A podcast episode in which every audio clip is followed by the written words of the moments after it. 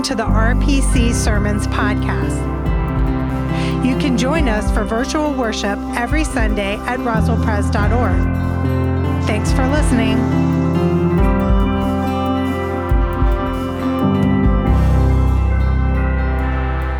Our scripture reading this morning comes from the Gospel of Matthew,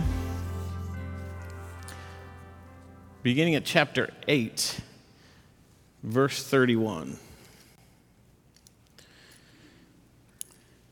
Listen to the word of the Lord. Then he began to teach them that the Son of Man must undergo great suffering and be rejected by the elders, the chief priests, and the scribes, and be killed, and after three days rise again. He said all this quite openly, and Peter took him aside and began to rebuke him. But turning and looking at his disciples, he rebuked Peter and said, Get behind me, Satan, for you are setting your mind not on divine things, but on human things. He called the crowd with his disciples and said to them, If anyone want to become my followers, let them deny themselves and take up their cross and follow me. For those who want to save their life, will lose it. And those who lose their life for my sake and for the sake of the gospel, they will save it. For what will it profit them to gain the whole world and forfeit their life? Those who are ashamed of me and of my words in this adulterous and sinful generation, of them the Son of Man will also be ashamed when he comes in the glory of his Father with the holy angels. This is the word of God for the people of God. Thanks be to God. Let's pray together. God, your word is a lamp to our feet and a light to our path. May these words be words that resonate with us, help us to understand them and apply them that we may continue to grow as your disciples, following you with our every step. We pray this in the name of your Son, Jesus Christ. Amen. So I wonder how many of you remember the very first video games. Now I'm dating myself a little bit. I have teenagers, and I'm, when I'm with the Slocums, I see some teenagers. Their video games are very different than the ones that we started with. I remember when my father brought this contraption home and connected it to our television, which, by the way, was a piece of furniture and not something that hung on a wall. And he hung this, he, he connected this thing, and then on the screen, in full black and white, were two little white lines, one on the right side and one on the left, and on a little white ball in the middle. And we were catapulted into the digital age through Pong. And for the uninitiated, Pong is a game basically that little white line. You had a toggle or a little dial you could turn and it moved that white line up and down on your side of the screen, and your opponent moved it up and down on their side of the screen, and that little white square in the middle was the ball, and it bounced back and forth, and you had to prevent it from going out on your side so you, didn't lose points. That was it. No graphics, nothing but two white lines and a square ball, no color, and the only sound was a blip, blip, blip as it went back and forth believe it or not, we were thrilled. And as exciting as that was, although to be fair, not quite as exciting as actual real table tennis, but still, if we ever did get bored with Pong, but still wanted some video game interaction, what did we have to do? We loaded into the car and had to drive to the arcade. Everyone under 40 just went, The what? The arcade was a storefront or a shop. For us, it was at the mall, and it was a, it was a room, a store full of games, pinball machines, and video games. Cool things like Space Invaders and Donkey Kong and Street Fighter. If you wanted to play them, you had to come with a pocket full of quarters. And every game you played, you stuck a quarter in and tried to make that quarter last as long as possible. Now, my favorite game at that time was a game called Rampage. I don't know if you're familiar with it, but Rampage was a game you put your quarter in and you could choose one of three avatars. You could be the gorilla, you could be the lizard, or you could be the wolf. And when you put your quarter in, something happened. You, I don't remember what happened, but you grew to an enormous size and then walk this two dimensional cityscape smashing things. You'd smash cars, you'd climb up buildings and smash buildings, and you gain points by the number of buildings that you crushed. And the people that you ate were falling out of the windows while you're combating the army that was trying to kill you. And you didn't want to die because that meant you'd have to spend another quarter to keep playing. And a quarter was a lot of money back then. Now, last week, Jeff introduced us to our theme for Lent. And he used the Leonard Cohen song, the anthem. And a line from that says, There's a crack in everything, that's how the light gets through. And it's a really good metaphor, a really good picture to help us understand that there, nothing is perfect. And in actual fact, it's our imperfections through which light gets through. That's powerful. It's also, for me, not quite violent enough. Based on my rampage addiction, when I heard that quote by Leonard Cohen, I thought that's really good, and it reminded me of another Canadian singer songwriter, Bruce Cockburn. And in his song, Lovers in a Dangerous Time, he says, Nothing worth having comes without some kind of fight. You have to kick at the darkness till it bleeds daylight. Now, regardless of your preference for those words, those quotes, they act as a metaphor. Light here is a metaphor for life. And so, as we lay that metaphor over top of our scripture reading this morning, the question before us is what is the darkness to which this scripture alludes? And what is the life that we are called to live as disciples of Jesus? So, in my prayer and my study and preparation for this message, I uncovered some things. I learned some things myself. And I found some things that I think, for me at least, represent the dark places against which I must struggle, and I'm assuming because I struggle with these things, they are somewhat universal. And the first thing that I found is in this interaction between Jesus and Peter early on. Now, I don't know if you've ever been a teenager or ever lived with teenagers in your home from time to time or for any period of time, but if you have been or have done, you'll recall that there are times when teenagers get a little bit confused about the hierarchy of things and the order of things in the home. They get the idea that maybe they know best, and this is how it should be. And that's what we see happening here.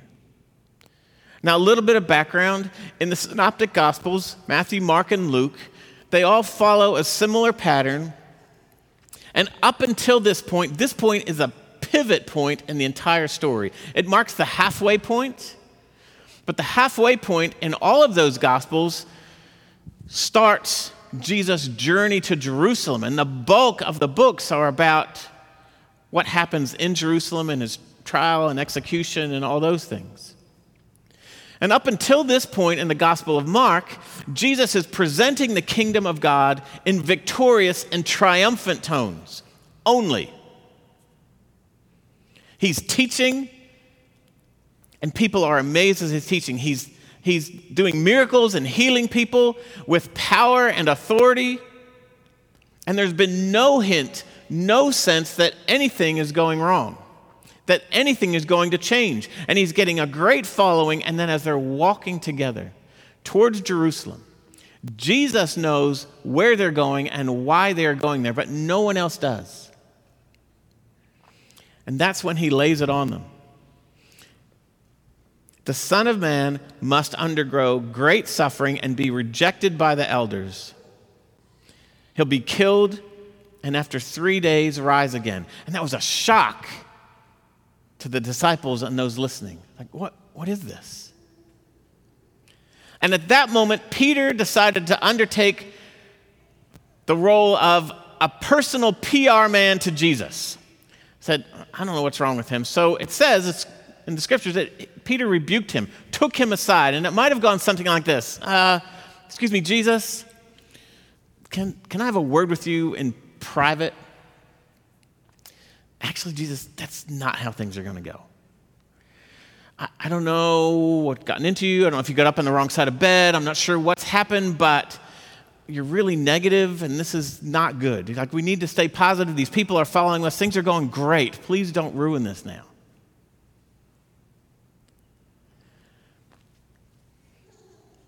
Peter had forgotten his place. He was confused about who was the master and who was the disciple. And that's the first aspect of darkness that I find myself fighting against, kicking against. I forget or fail to recognize that I am the disciple. Jesus is the master. Jesus responds immediately. He says, Jesus then rebukes Peter and gathers the disciples together, and they hear it as well. Jesus understands this is new information. They don't understand it, they don't get why we're doing this. I need to clarify things to them. And so he does some of that clarification. And he says, Get behind me, Satan. Get out of my way. A couple of things we need to understand about that little phrase, get behind me, Satan. First of all, it represents a temptation that Jesus was undergoing. Peter was basically saying to Jesus, Hey, you do not need to follow the will of God, even though Peter didn't know what that will was. Jesus did. You don't need to go that way. There's a better way, there's an easier way. Look at all these people following you. This is going to be grand.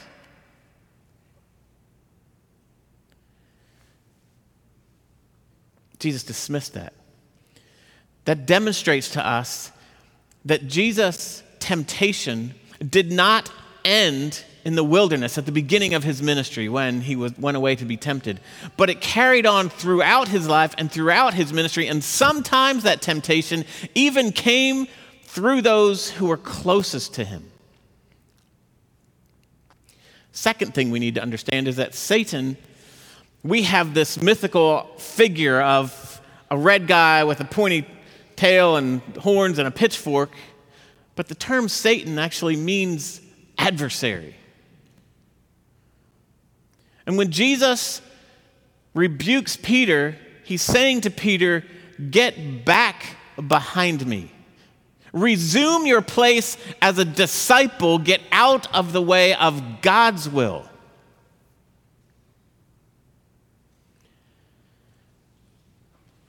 Jesus understood that Peter and those disciples usually respond, as all of us, in flesh and blood terms self preservation. But Jesus knew that he had a different, a higher calling. And that God was calling him to be something else, something different, something better, although difficult. And after he's gathered the disciples and then the crowd around them, he goes on to say this if any want to become my followers or my disciples, let them deny themselves and take up their cross and follow me. That's the second issue. That's the second aspect of darkness that I feel like we have to combat against, we have to kick against. nobody wants to deny themselves. Nobody wants to really have to take up our cross. And some of that has to do with we don't actually understand the terms. What does it mean to deny ourselves? It is not some thing that we put aside for a while so we get something better later. It's not like going on a diet so we have this amazing beach bod in the summer. Or we put a little money aside so we have some great retirement later. And it's also not talking about asceticism. Asceticism, the idea that I give everything up and I go live in a cave as a hermit and be miserable. That's not denying ourselves. God created joy, comfort, laughter, love for our enjoyment because God loves us. It's not that at all. Denying ourselves means that we are willing to take our will, our agenda, and put it under the authority of God's will and God's agenda. And sometimes that might mean that things get a little uncomfortable for us. That it might mean that things don't go quite as we wanted or planned, and that's okay. What does it mean to take up one's cross. The cross was an incredibly powerful image in first century Palestine. The Roman Empire used the cross, used crucifixion to make sure that everyone knew who was in control, who had the power, and if you messed with us, this is what's going to happen to you. So when Jesus says, Take up your cross, instantly that image comes to mind because they'd seen it and they knew. And in cities and towns across the empire, if they had a trial and you were convicted to be crucified, they would place the cross or a portion of the cross on you. You'd have to walk it out because the soldiers didn't want to carry that thing. And you'd walk it out of the city somewhere outside the city limits where there was a road and lots of people would pass by and see this and know that this is your fate too if you cross us. And while they're walking carrying that thing, beaten down, tired, exhausted, knowing what they're walking to, people along the road would look at them with derision and scorn and hatred and mocking and spitting. Jesus is saying, if you are my followers, my disciples, you can expect the same. You can expect people to treat you and look at you as if there is something wrong with you.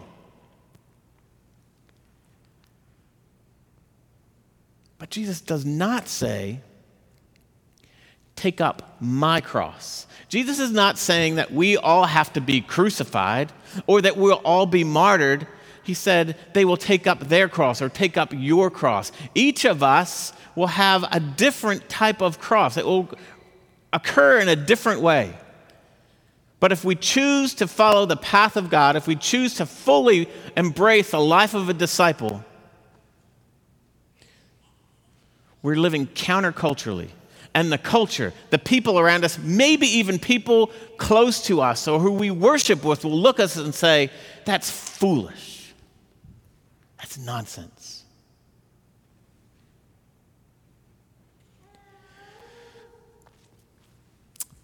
And then Jesus goes on to ask the question. After he's told them what they can expect, he asks the question what does it profit a person to gain the whole world and lose your soul or psuche, your life? And the last aspect of darkness that I find myself kicking against is that I forget where I find myself compelled to pursue things that are temporal, that are temporary, that don't matter. Instead of pursuing those things that have eternal and lasting value. When I get to the end of my life, when my time on this earth is finished and I stand with Jesus face to face, I want to hear him say, Well done, good and faithful servant. So we ask ourselves is there anything, anything that we would pursue in this life for which we would willingly exchange those words to have?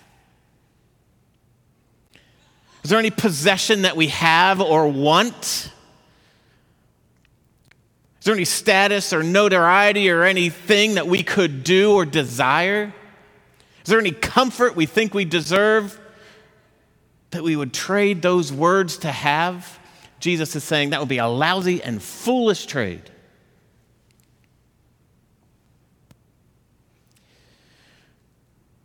Tim Keller, I think, sums this up really well. He says this If our agenda is the end, then Jesus is just the means. We're using him.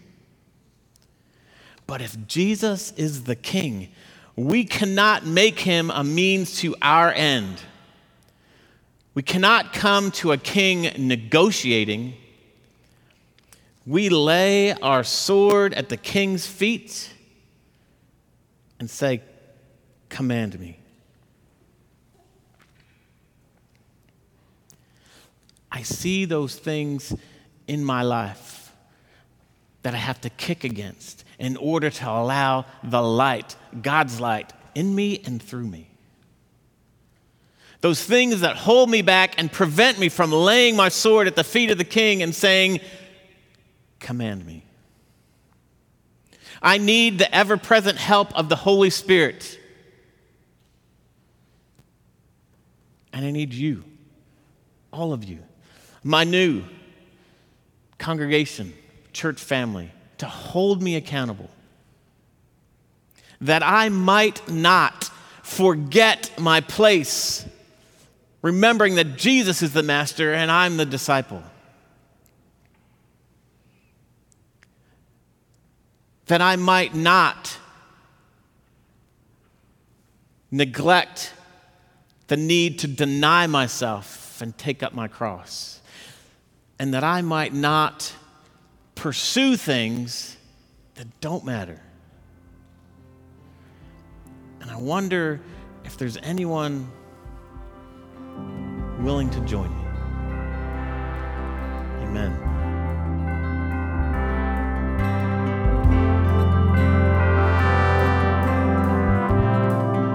You've been listening to the RPC Sermons podcast. Please let us know you're here by visiting roswellpres.org and signing our digital friendship register. May the grace and love of God be with you today and throughout the rest of your week. Thanks for listening.